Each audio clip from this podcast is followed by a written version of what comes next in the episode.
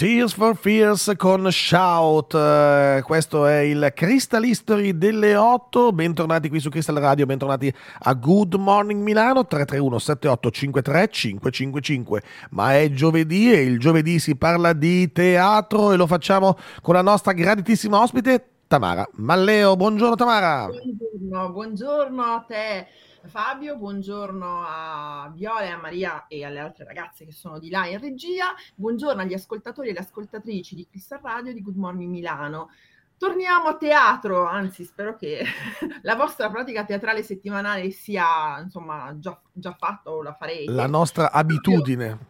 Esatto, la vostra abitudine, la nostra abitudine in realtà. Giusto. E, e proprio per eh, alimentare questa abitudine abbiamo tre proposte. In realtà abbiamo tre proposte e una chicca finale, diciamo così, così mh, mm, cambia- eh, aumentiamo l'abitudine. Allora, eh, iniziamo subito con degli spettacoli che, come stai, sono a me molto affini, quindi con temi non particolarmente leggeri per il mattino, ma sappiamo che mh, il teatro deve entrare dentro dei temi complessi per permetterci di riflettere attraverso gli strumenti che il teatro ci dà. Andiamo al Teatro della Cooperativa che eh, abbiamo appunto ospitato anche la settimana scorsa nel, nel, tuo spazio con Chicco Dossi che fa l'assistente alla regia al nuovo, spe- al, nuovo, spettacolo che non è uno spettacolo nuovo ma che riporta in scena Renato Sarti, Ausmerzen, Vite indegne di essere vissute, sarà in scena al Teatro della Cooperativa, quindi zona Niguarda fino al 3 marzo ed è uno spettacolo di Marco Paolini, eh, Mario Paolini, Michela Signore e Giovanni De Martis di alcuni anni fa eh, con la regia, le scene e i costumi di Renato Sarti e vede in scena Renato Sarti con Barbara Apuzzo ed è una, una storia anche questa non molto conosciuta ma che in realtà ha un grandissimo valore nella nostra storia che quindi noi tutti dovremmo conoscere perché um, si parla dell'azione T4, il sì. primo sterminio di massa nazista, l'eliminazione di 70.000 tedeschi fra malati mentali, portatori di handicap, disabili e bambini affetti da malformazione, i cosiddetti fardelli inutili. Questo um, diciamo, questa azione T4 eh, è fondamentale da conoscere, da comprendere, perché in realtà il nazismo parte da un'idea di igiene eh, di razza e quindi eh, che poi appunto si è, mh, diciamo così, si è diffusa e si è mh, eh, trasformata poi in una, in, in, diciamo così, in una mh, appunto in uno sterminio molto più ampio e molto più complesso, però partiva da questo, cioè partiva addirittura da una uh, pulizia di razza all'interno della razza tedesca, sì. per cui uh, c'era la volontà da parte di uh, appunto medici tedeschi di pulire la razza e di scegliere chi poteva vivere e chi non poteva farlo che è agghiacciante pensarlo, cioè mh, parlandone così, eh sì. eh, ma in molti questo processo, quindi questa azione di T4 non la conoscono, non la conoscevo neanche io in questi termini. Tutto inizia ben prima dei campi di sterminio che conosciamo, perché appunto è proprio all'inizio del,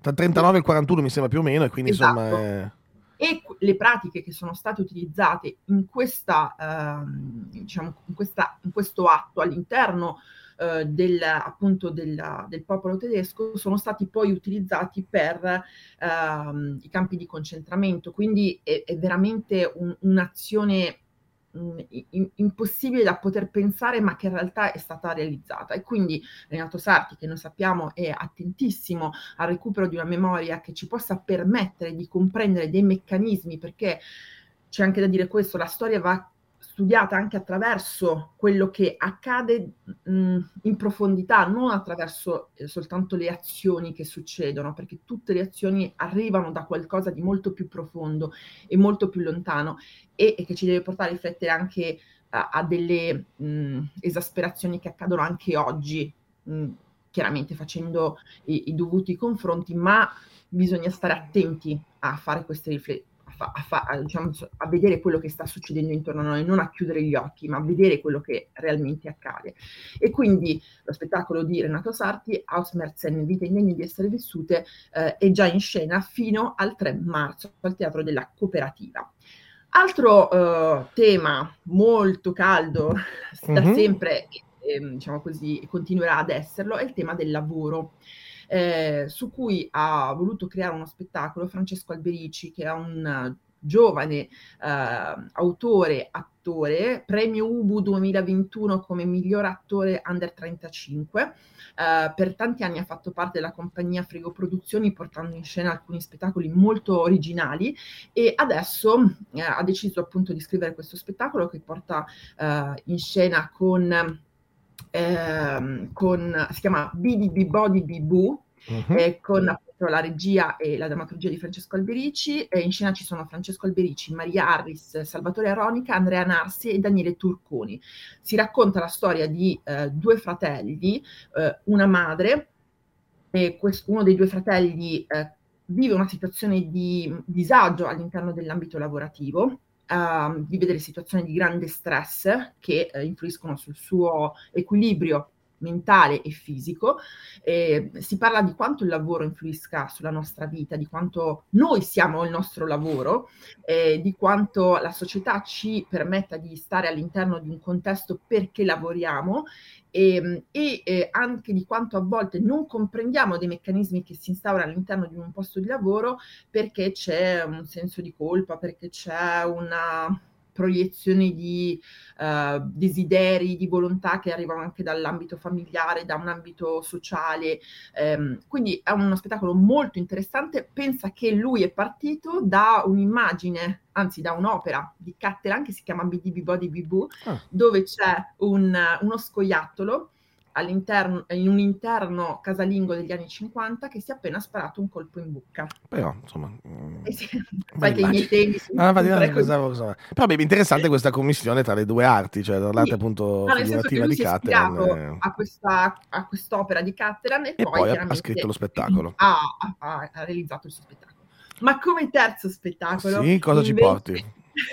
invece andiamo nel mondo della follia creativa di Loris Fabiani, che è un mm. autore, attore che noi conosciamo e che, di cui vi ho già parlato, che con il suo Cinema al Teatro, che è un formato originale di eh, um, film teatralizzati in 20 minuti, quindi film che insomma in 20 minuti raccontano la trama, in questo caso c'è una nuova serie che si chiama Lezioni di Pirlates, ah, vi aspetta ad area, ad area Zelig dal il 26 e il 27 di febbraio, quindi lunedì e martedì, appuntamento imperdibile, con Loris Fabiani si ride in maniera molto intelligente, molto divertente e poi soprattutto soprattutto lui ride con il pubblico e non sul pubblico.